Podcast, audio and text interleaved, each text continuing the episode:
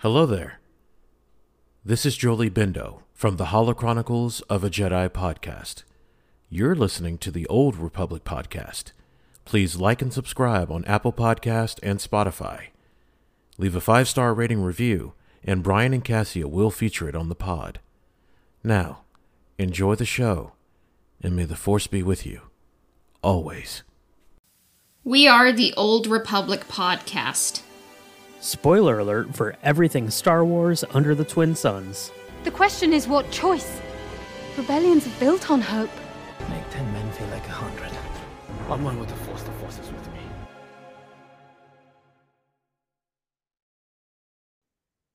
All right, welcome back to our KOTOR 2 companion journeys.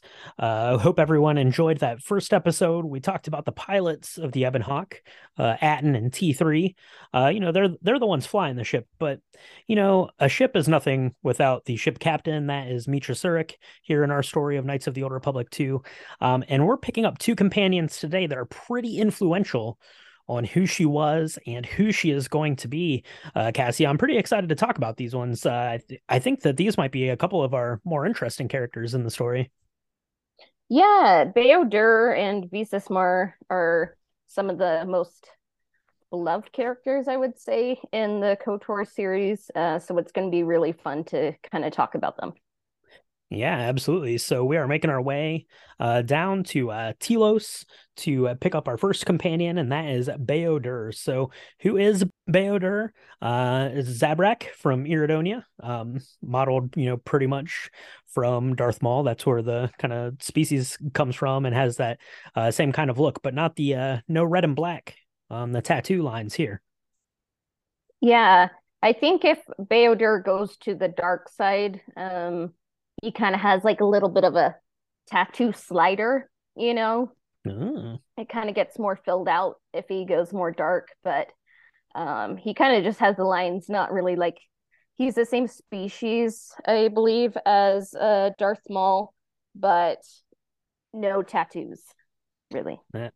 That's right. Yeah, no tattoos. Just has kind of those uh the horns around around the head. Um, has uh, you know a lot of really great background uh, with our character Meetra Surik. So um, as I mentioned, he's a Zabrak. He is from Iridonia, and after the war began and the Mandalorians started you know destroying and conquering places. They destroyed a lot of the colonies in Iridonia.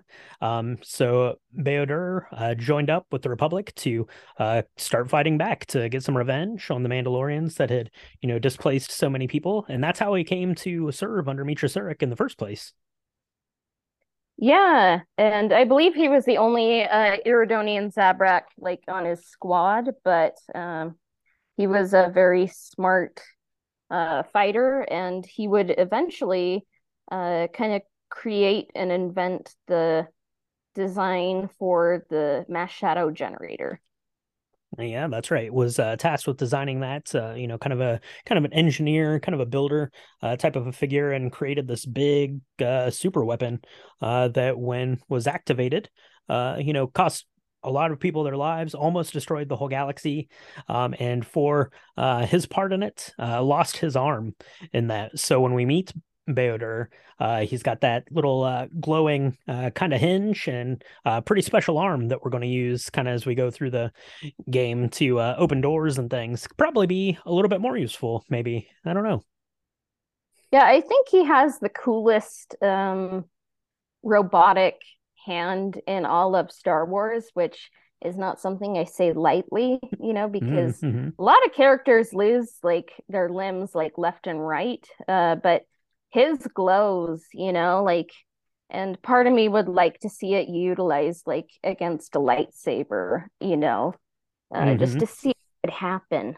Um, and there is kind of a funny line that uh Meetra Surik asks, How'd you lose your arm anyway? And then he responds, I got tired of it, kept dropping my hydro spanner, figured hmm. I'd get a new one.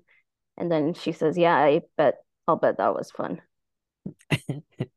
that is that is a pretty good line. Uh, Bao-Dur has a, a lot of really fun lines, kind of uh, revolving around his little his little droid sidekick kind of thing. Uh, you know, where he talks about he's the only one that he wants to have one because he thinks that that's more fun to be the only one. Of course, he's always uh, trying to help build the lightsaber and you know just do a lot of uh, a lot of building and things like that. And that is what Bao-Dur really wanted to get back to, right? So after the Jedi Civil War, um, you know, his uh, homeworld of Iridonia was destroyed by by Malak. So, what are you going to do if you're a, a Zabrak inventor engineer uh, that has done, you know, some really terrible things here in the uh, in the name of the war effort and for Meetra Surik? We're going to go to start helping out with the restoration project that's going on on Telos Four, and that is where uh, we meet Bao-Dur, um, a friend from our past. Yeah, and um, he always calls Meetra Surik General. It's kind of funny. So, yeah, absolutely, absolutely. So, uh, Cassia, how would you describe uh, Bao-Dur's, you know, kind of journey through KOTOR 2? We talked a little bit about, um, you know, his background, who he was, how he got to, you know, Telos 4 when we pick him back up. But how would you describe his journey within the confines of the KOTOR 2 story? Um, I just know there's an Oppenheimer movie coming out by Christopher Nolan, and I know mm-hmm. that like we are really generating some major buzz for that movie, like you know, like by mentioning it. But uh Bao-Dur is kind of like the the Oppenheimer that created the mass shadow generator, and it had disastrous effects for like basically everyone on Malachor Five, you know. So mm-hmm. um I think he he did join the Republic military kind of for the sake of revenge, but he developed a deeper conscience after what happened on Malachor. Um, so he kind of like went into exile and went to Telos 4 to help with the uh, rebuilding there. Um, mm-hmm. But for the most part, he's kind of like a mild mannered, um, person of just a few sayings and and slightly funny like uh and he has a nice voice i have to say like if there was an asmr like with Bao-Dur i'd be like oh yeah this is this is this is good you know and um I mean, I I mentioned this a lot, but like I'm kind of like, why not? Like, why couldn't Bao-Dur have been a romantic option? Like was that like an idea that was thrown around? Like yeah. I, I kind of just don't know why that didn't happen. Is it because he was a zabrak and they're like we don't want to have a human and a zabrak together? And i'm like because that's that's wrong you know but mm-hmm. he just wasn't an option. And I, I was really sad about that yeah, you certainly think that there could have been something there because, you know, by all accounts, he has at least as much uh, kind of history and, you know, personal attachment to Meetra Surik as someone like uh, Mikhail does, right? So, yeah, it would have been um, an interesting kind of, uh, in the aspect of a relationship, if that's something uh, that could have been explored within within the game, you know, as opposed to to add or in addition to, or you know, to just make it, uh, you know, kind of more more open for exploring you know relationships you know kind of with all of the all of the members there. But um as far as his journey goes and and kotor 2 i think you know by the time we pick him up he's already kind of on his atonement uh story. Um but that's kind of put on hold as he goes off you know with Meetra Surik to help her on her um on her travels. So i i think that for him um his his road is really about you know finding some peace and helping to restore Meetra Surik. Um, what he's been trying to do is restore like the physical um, you know, kind of infrastructure and and planets and things that had been, you know, destroyed and razed and all those sorts of things, you know, kind of at the at the behest of this uh, mass shadow generator but now he's he's doing his restoration on kind of a more personal level to bring Meetra Surik uh, back up to you know kind of the level that she was. And i think that's you know partly why he always is referring to her as general and wants to you know help her get her lightsaber fixed you know because he's he's a fixer of things. He wants to fix things. And um, i think he sees the opportunity to you know, quote unquote fix Meetra Surik here in the story yeah, I mean they have like probably the most involved backstory together. Uh, they they fought in the wars together. Uh, she literally was his general in the war. They really shared the mass shadow generator together. Um, but Bao-Dur kind of seems a little bit more put together and less codependent than maybe some of the other uh companions like he's he's actively like trying to make things better um and uh it kind of seems like he kind of like took the initiative to to make that journey on his on his own and um we forgot to mention a really important thing about Bao-Dur. Do you know what it Uh-oh. is? I I do not know. Uh it's that he has a remote that follows him.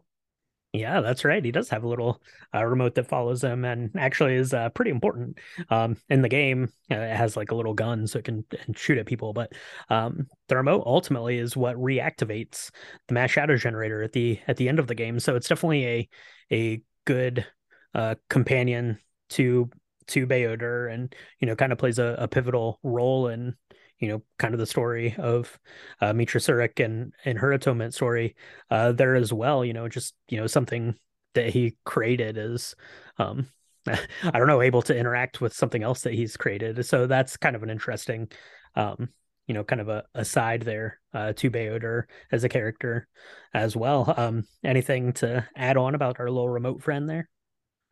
Um, it kind of reminds me of Anakin making droids and kind of working on them when he was a kid because he made the remote when he was a child, you know, and it's like that kind of takes some initiative and talent, you know, and it's always nice because when you're uh, fighting as Bao-Dur, like the the remote is kind of just like a little bonus thing that hits enemies and it's like thank you for doing that little remote.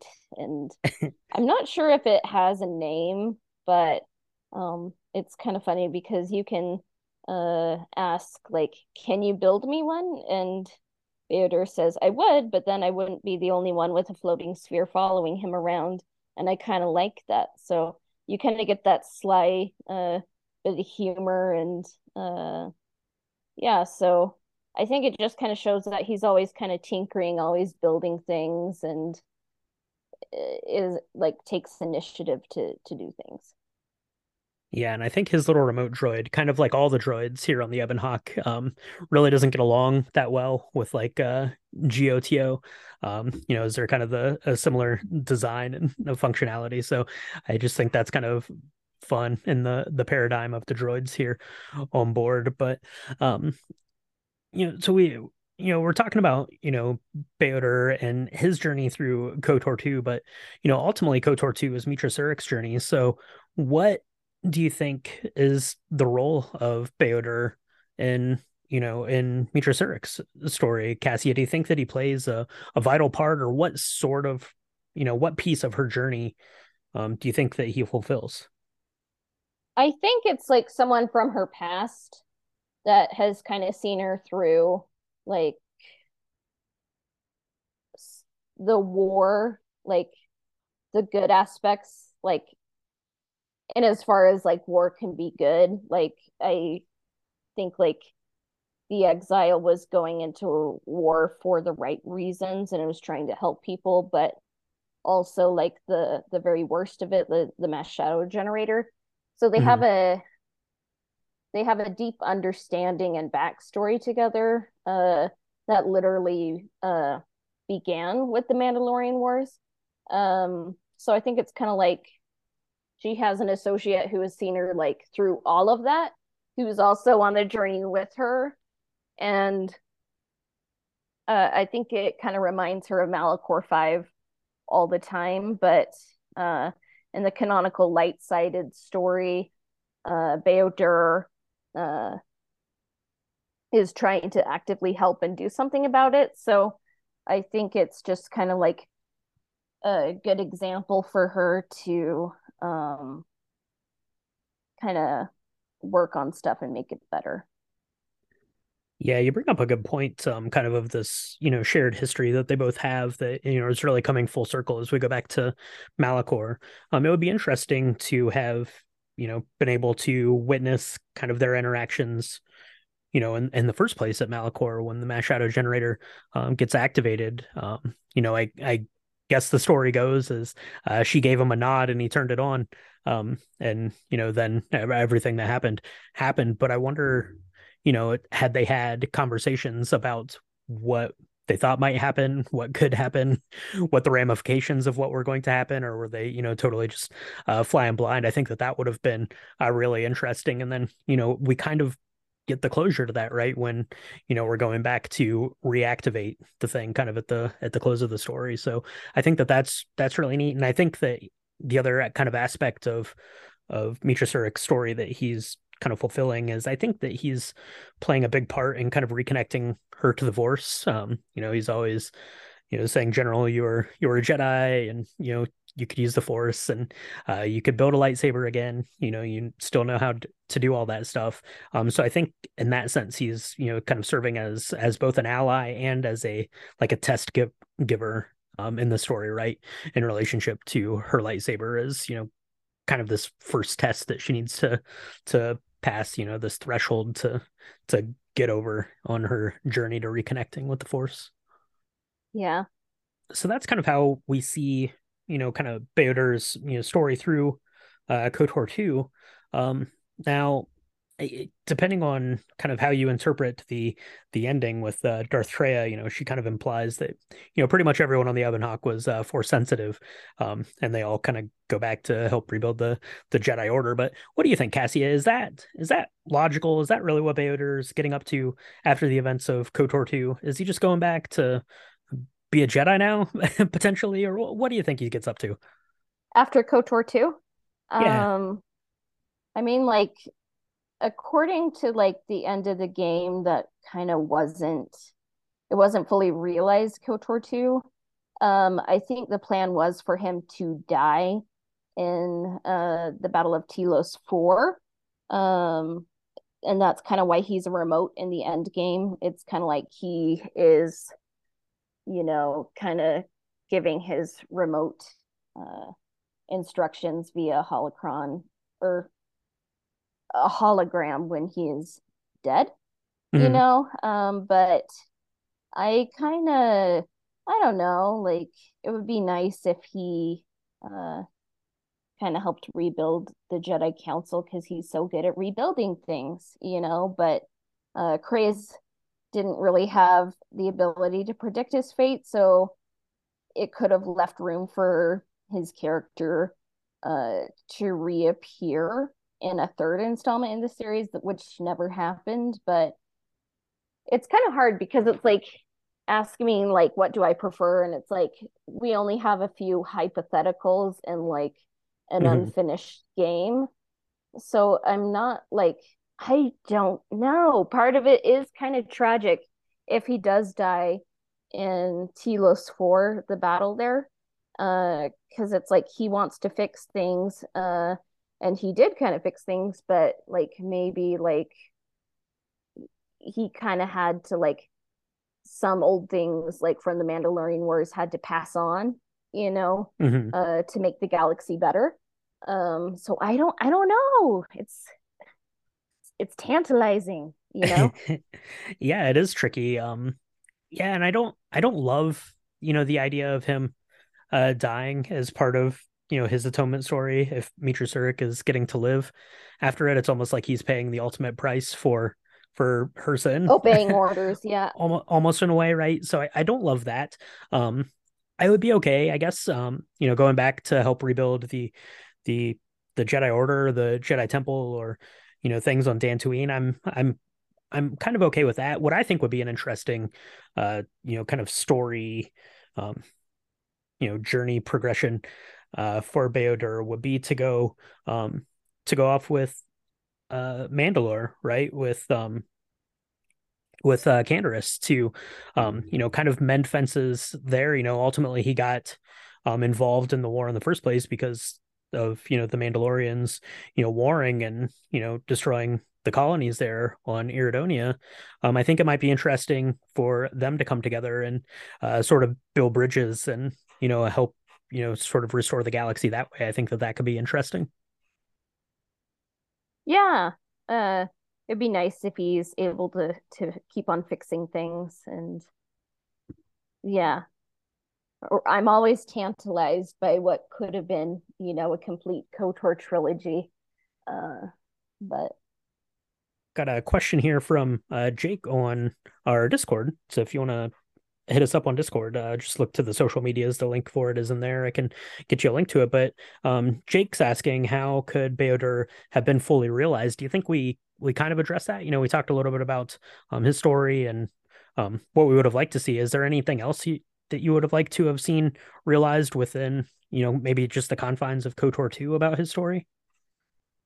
Um, maybe like a more definitive ending you know uh, sometimes there's so many characters in knights of the old republic too it is hard to give them all moments to shine. And like the plan was to have a kotor 3 but um so i guess i'm kind of just com- it's like i'm an old man yelling at a cloud you know like we're never going to get kotor 3 and i just have to deal with that you know but uh i kind of think like a conclusion and maybe making him a romance option uh, would have been nice. But is there anything you think wasn't fully realized?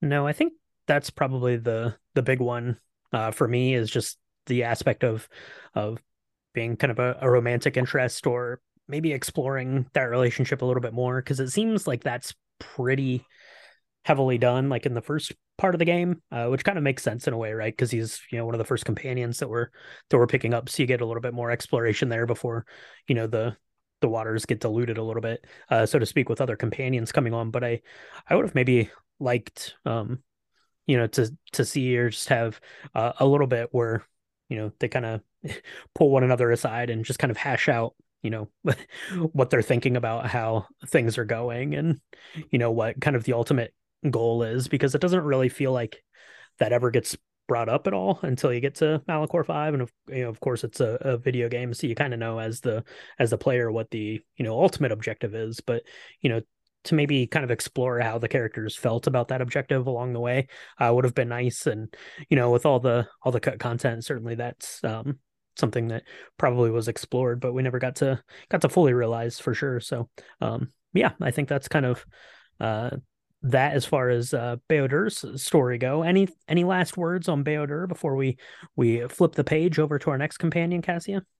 Uh, no, but if there's anything you believe that we missed, uh, feel free to leave a comment. You know, and we'll always be happy to cover it. So, uh, our next companion we're going to cover is Visas Marr, and uh, what's cool about her name is like Visas is very similar to C, I think, in, in Spanish, and Mar, it's kind of like uh, to obscure, so it's kind of like obscured vision. So mm. I thought that was cool. That's right, yeah, because uh, Visas Marr has uh, no vision at all, right? Because she's a Miralukan uh, from Katarr and uh, can't see, just literally sees through the Force, and that's why she, you know, wears kind of that that crimson kind of um, like hood that just comes down uh, past her eyes. We talked about, you know, back when we did our KOTOR uh, fashion show episode about about her look there. But um, who is Visas Marr? Um, you know, how how does Visas get to to where we first meet her, uh, battling on board the Ebon Hawk? Well, uh, she she lived on Katarr, which is a Miralukan world, um, and the Jedi Ma- Master Atris. She held a conclave at Katarr with the remaining Jedi from the first Jedi Purge, um, whilst purposefully leaking the event's whereabouts to the Sith Triumvirate. And uh, that was in hopes to draw them out. But the plan like backfired, and Darth Nihilus um, consumed like all of the organic life on the planet uh, striking, uh, I'm reading Wikipedia, a devastating blow to the Jedi Order. Uh, Nihilus left Visas Marr alive on Katarr, and she, I think she was the lone survivor. She's kind of like Aang in The Last Airbender. and she Mhm. became his apprentice. And um that was really good for her as a person, you know, uh to to become Darth Nihilus' apprentice. Just kidding. it was really bad. Um and I think that was covered in a comic. I'm trying to remember the name of it, but it's really cool because it's in black and white. Um let me see what it's called. Uh it's it's fascinating. Is it the Star Wars Tales comic? Yes, that's what it is. Yeah. It's in black and white and it's it really kind of feels more dark and gritty because it's in black and white, you know, and it covers some pretty horrendous stuff. So, Yeah, it has more of that uh, graphic novel feel, the where the way kind of the uh, the art style is there. But yeah, that's uh, definitely a good one to to go check out. And yeah, I think she's uh, uh pretty important. And uh, the moral of the story there basically is don't uh tell the Sith Triumvirate what your plans are because the, they might just show up and kill everyone. Um, get Visas Marr uh, to be Darth Nihilus's apprentice. But yeah, good news is she comes on board the Ebon Hawk to fight Meetra Surik. Meetra Surik, of course, is victorious in our story here, and uh, Visas Marr is left. They're wondering, uh, you know, maybe, maybe I should go with you instead of Darth Nihilus. Maybe you are who I need to talk to. So, uh, Cassia, Visas Marr, how would you describe uh, her journey through the events of Knights of the Old Republic? Right, we we found out how she became, you know, the Visas Marr that we know, right? Uh, Darth Nihilus' apprentice, uh, coming to fight us. But you know, kind of from that point when she steps on board the Ebon Hawk, what do you think her character journey is? so she experienced something horrible, kind of like the genocide of her entire planet. And because she could only see through the force, like she saw it in a way like no one can really uh comprehend it, you know?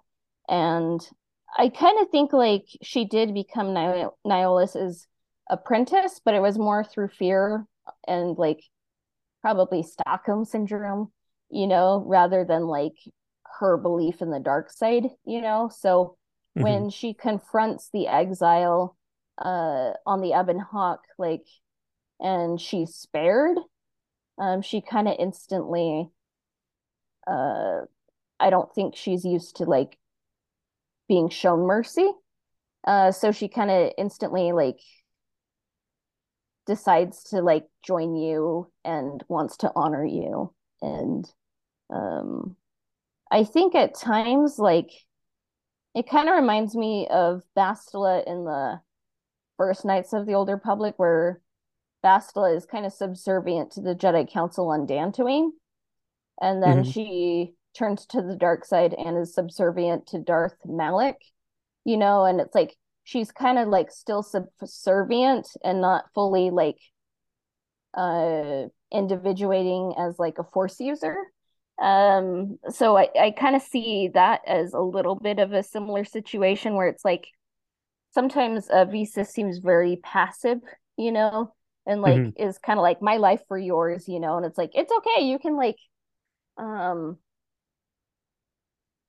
like individuate and that's okay. Like you don't need to be codependent uh on uh Meetra Surik, you know, like I kind of I, think that's one aspect of um Visas Marr's characterization I would have liked to see. Like it's not just one thing to like go from the dark side to the light, but it's like I think like it would have been better for her to like realize she doesn't need a master. She can uh, trust herself, you know, not just like uh, sacrifice herself for uh, different uh, force users. Yeah, she doesn't have a ton of agency um within the story, um, which is unfortunate because I think that she's she's a very fascinating character. Um, Yeah. but you you know, like we mentioned, you know, she's you know only seeing the world through through the force, through force energy. So when you know Darth Nihilus and crew show up and you know eats you know quote unquote eats all of the life force off of her planet, you know, it's literally just like her whole world is is going dark you know at, this at this time and you know left with left with one point of light and that's uh, Darth Nihilus so you have to kind of you know you're almost almost forced in a way to go with that. It's the only thing that you can still see in in the whole of the galaxy. So um, I think that that's really interesting. But then as far as her um, you know, kind of story goes through Knights of the Old Republic 2, um, I find kind of her as a character just, you know, very honorable, um, you know, very stand up, uh, you know, I don't know, because she has, you know, she has all the reasons in the world to hate the Jedi and to hate the Sith, right? The Jedi were the ones that came and, you know, flaunted around and got her whole planet destroyed, right? That's lots of reasons to hate the Jedi. Uh, you know, she gets you know captured and uh, taken in uh, by the Sith, has to do all these horrible things, see all these horrible things, you know. So she has every reason in the world to uh, hate the Sith, right? So so who do you turn to? And I think kind of in Meetra Surik, she um, you know sees someone that has you know the ability maybe to kind of restore some sort of peace and balance to the universe, and I think that's ultimately why she goes with her because you know Visas Marr doesn't have a lot of opportunities left to see uh, any light within the galaxy. So you know, it's kind of this uh, this almost last ditch effort kind of there. And I think that you know Visas Marr is really uh, kind of important in that sense because you know she's able to teach Meetra Surik you know some force knowledge that might have been forgotten to you know Visas Marr or or had forgotten to Meetra Surik or you know just kind of you know the galaxy at large. Um, and it's she plays an important role, I think, for um, you know, kind of in the the duality of those two, right? Being able to confront your past and make peace of you know these big terrible chain of events uh, that have forged uh, you know kind of the lives up until uh, that point. And I just ended on it a little bit there, uh, Cassia. But uh, what role do you think Visas Marr plays in Meetra Surik's, uh, you know, hero's heroine's journey uh, here in the story? Is there a, a slice of uh, that pie that she is filling, or what do you think? Uh, after we are done discussing her, we're gonna we're gonna be like, what are Bao-Dur and Visas Marr's, you know, pie of choice? You know, what oh. are they? Uh, mm, yeah, mm-hmm, mm-hmm. surprise. But um yeah it's it's funny because when you see the um the art for KOTOR 2 like the concept art like I kind of thought like Visas Marr looked ruthless and like evil. Um but I think she was kind of just a victim of circumstance and like within the canonical light-sided story um she I think she's the one that most um or one of the she's one of the companions that's most aligned with the dark side and is like a hopeful person. And um I think maybe Visas Marr um she kind of gives the connection to Darth Nihilus uh that we we the player wouldn't have otherwise, you know, like to kind of know what's going on there in that part of the plot. Um, but I think it kind of shows like uh Visas Marr had like everything horrible happen to her, but uh when she's shown mercy, she uh kind of totally turns her life around and becomes one of the most uh, devoted to the light side, I would say. And she becomes a Jedi Sentinel. And I think that's good. Like, I, I think it's like, uh, it shows uh, the exile that people can change. Uh, mm-hmm. And I think maybe the way uh, she sees uh, through foresight kind of helps um, maybe the exile see the force you know, kind of literally and metaphorically, like in a new light as well as they reconnect, you know? Mm-hmm. And mm-hmm. I there's just so many uh fascinating things you can kind of like keep on um uh look looking at when you look at these characters and and Visas Marr. But um that's that's how I kind of see her affecting her journey. But um,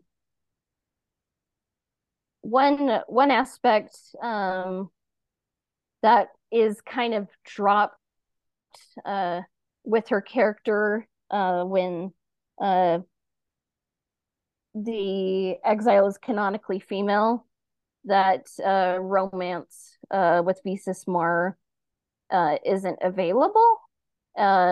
But I could honestly kind of see like if there were ever an adaptation of it and the exile were still female, like I could honestly kind of see like, you know, like Visas Marr still being an option, you know, maybe. Mhm. Or uh maybe that's just me, but um it kind of seems like uh the Visas Marr romance was uh the more popular male romance. Um uh because I think you can like uh romance the handmaiden Brianna and Visas Marr.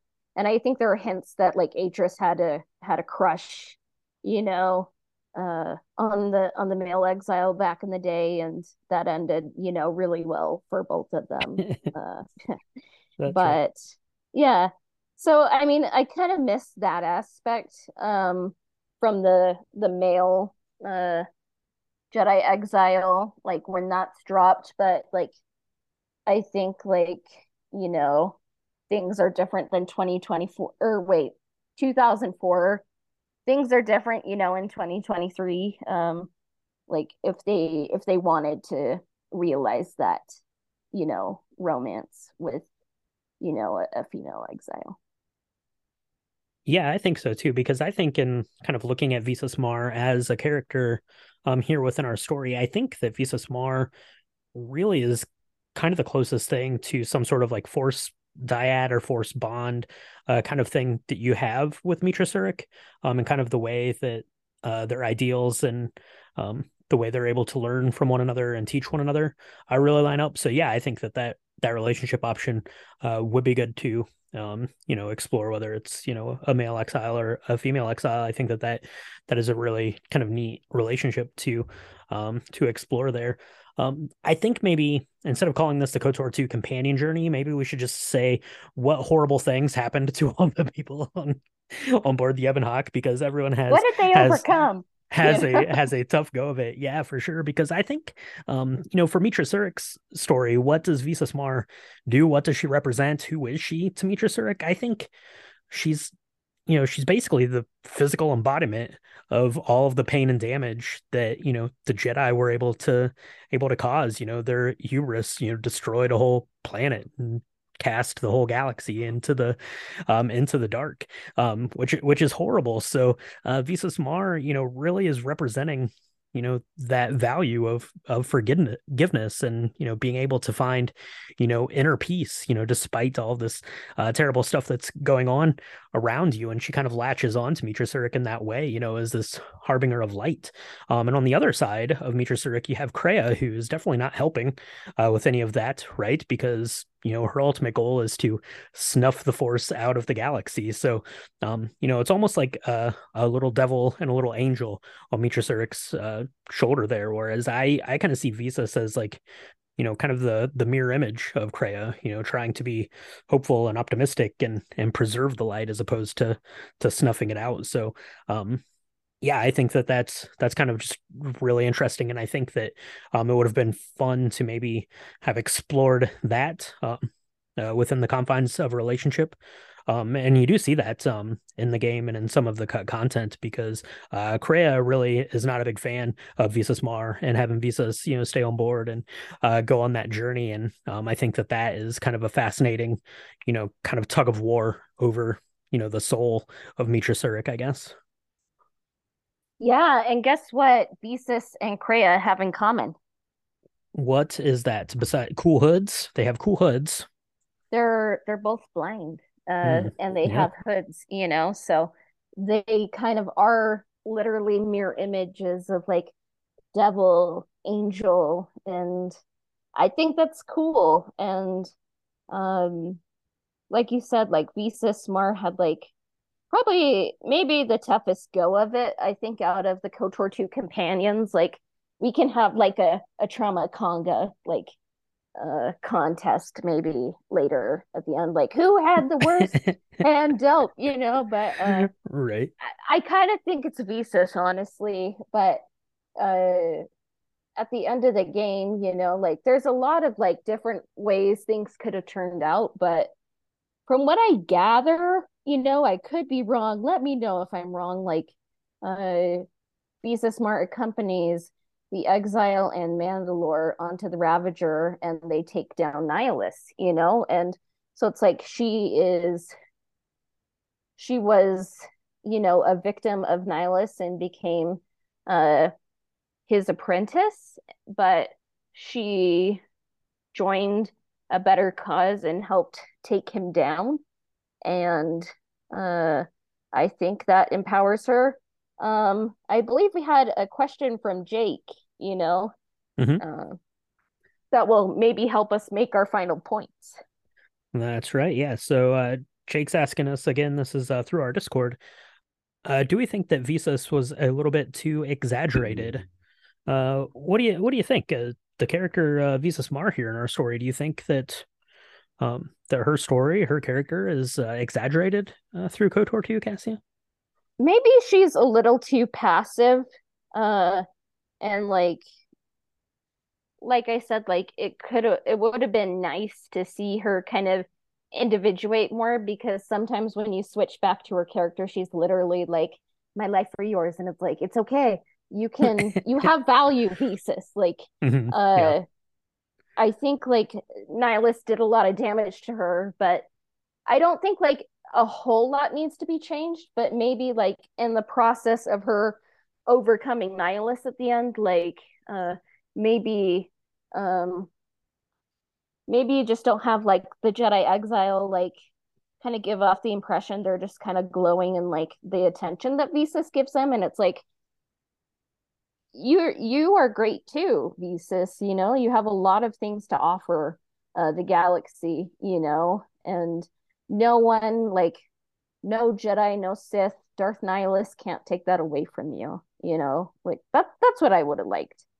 hmm Yeah, I would like to to see that character given, like I said, a little bit more agency, um, to be able to you know stand up for herself a little bit more and and yeah, like you said, I mean, she's you know seen awful things. She was you know underneath of Darth Nihilus, obviously doing awful things, and uh, the treatment of her was likely uh, awful as well. So you know, I I think that the timidness you know comes with warning, but or with you know is very well warranted, but I would like to see her um, you know, through the course of the story, you know, able to, you know, reclaim some of her, you know, individuality and um spirituality and things like that. And I think maybe they tried to address it kind of there um with that final confrontation uh with Nihilus, but a lot of that happens off screen. I think she goes and uh meditates. Um so maybe just just a little bit more um kind of with that to make it feel like she's really, you know, kind of taking control back over over her life and within you know the realms of the story. She's not just you know tagging along because this seems like uh, uh, something good to do. Um but yeah I, I don't know. I think that she's a super interesting character but uh just just need to see more of her. And yeah again that's the problem when you have a thousand characters you're trying to get uh get time for in the game but super fascinating and uh, super interesting. And uh one of the things then that i think is interesting um you know we talked about it just a, a second ago with uh Bao-Dur that you know basically all the all the companions were you know force sensitive or Jedi and potentially went back to rebuild the Jedi Enclave. But I don't know. I don't I don't buy that for uh, Visas Marr. But what do you think, Cassia? What do you think uh, after the events here of uh, KOTOR two? What do you think Visas gets up to? Um,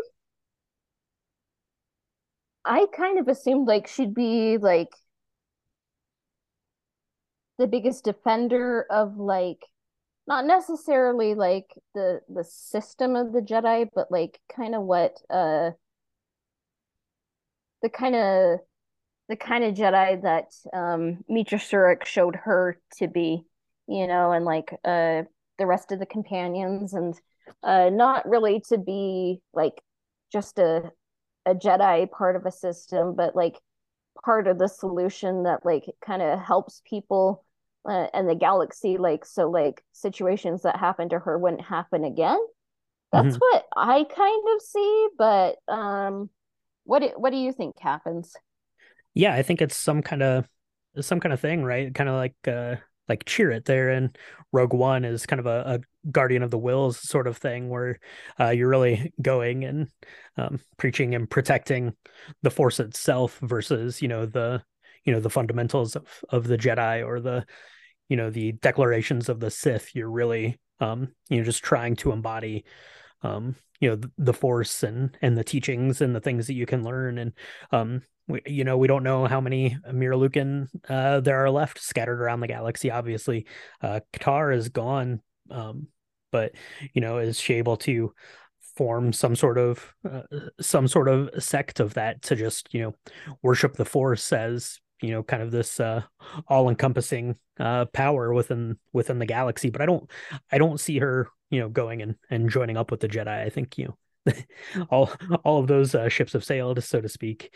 Um, I guess Atris kind so. of uh, nuked that option, maybe.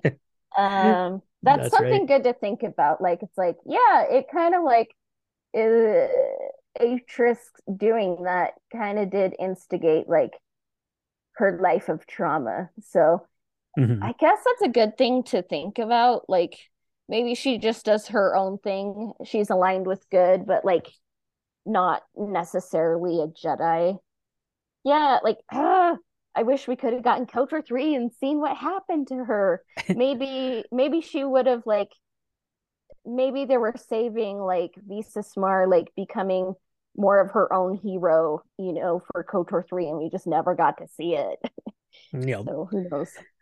Yeah, for sure. We'll have to uh we'll have to come up with our own uh KOTOR 3 uh full adaptation someday on the podcast maybe, but uh yeah, I think that kind of is going to wrap it up for Visas Marr. Now we have to you you brought it up, so we have to do this before we uh, end this uh, Kotor two companion journey.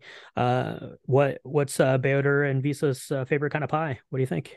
Okay, so I'm gonna have to hold on Bao-Dur for a second because I'm kind of like what what what what what. but um, for for Visas Marr, like her clothing options kind of remind me of like a nice raspberry or razzleberry pie flavor.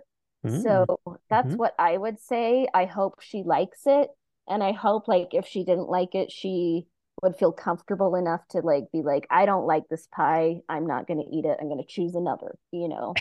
uh, but, yeah, very good. Uh, yeah, very good. I like that. I was thinking uh, kind of along the same lines. I was thinking like a cherry pie or yeah, like a raspberry yeah. pie because it would it would match her outfit that way. In case you know spilled some, it'd be all right. No big deal. Be good to go. Yeah, and then with Bao-Dur, um, I kind of think coconut.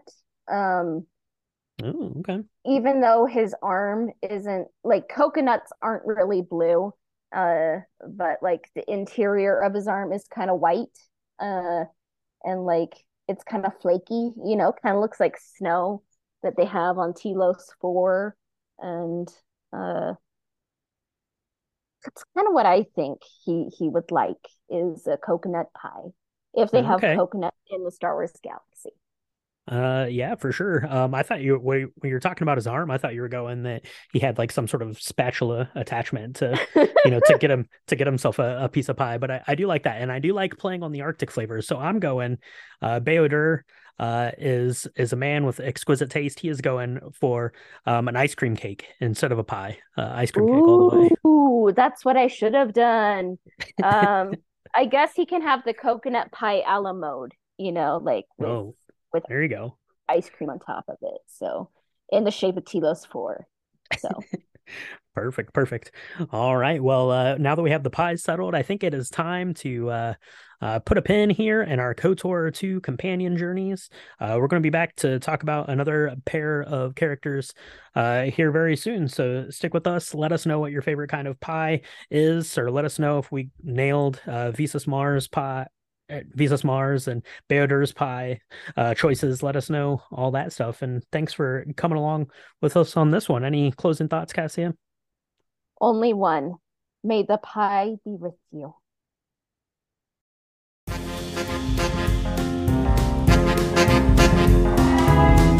Old Republic podcast can be found on Spotify, Apple Podcasts, Google Podcasts, YouTube, as well as everywhere else that Anchor podcasts are distributed. Subscriptions, reviews, and shares help us out.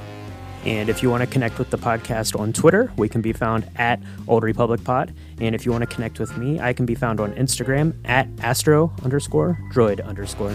You can find us on Patreon at www.patreon.com forward slash Old Republic Podcast.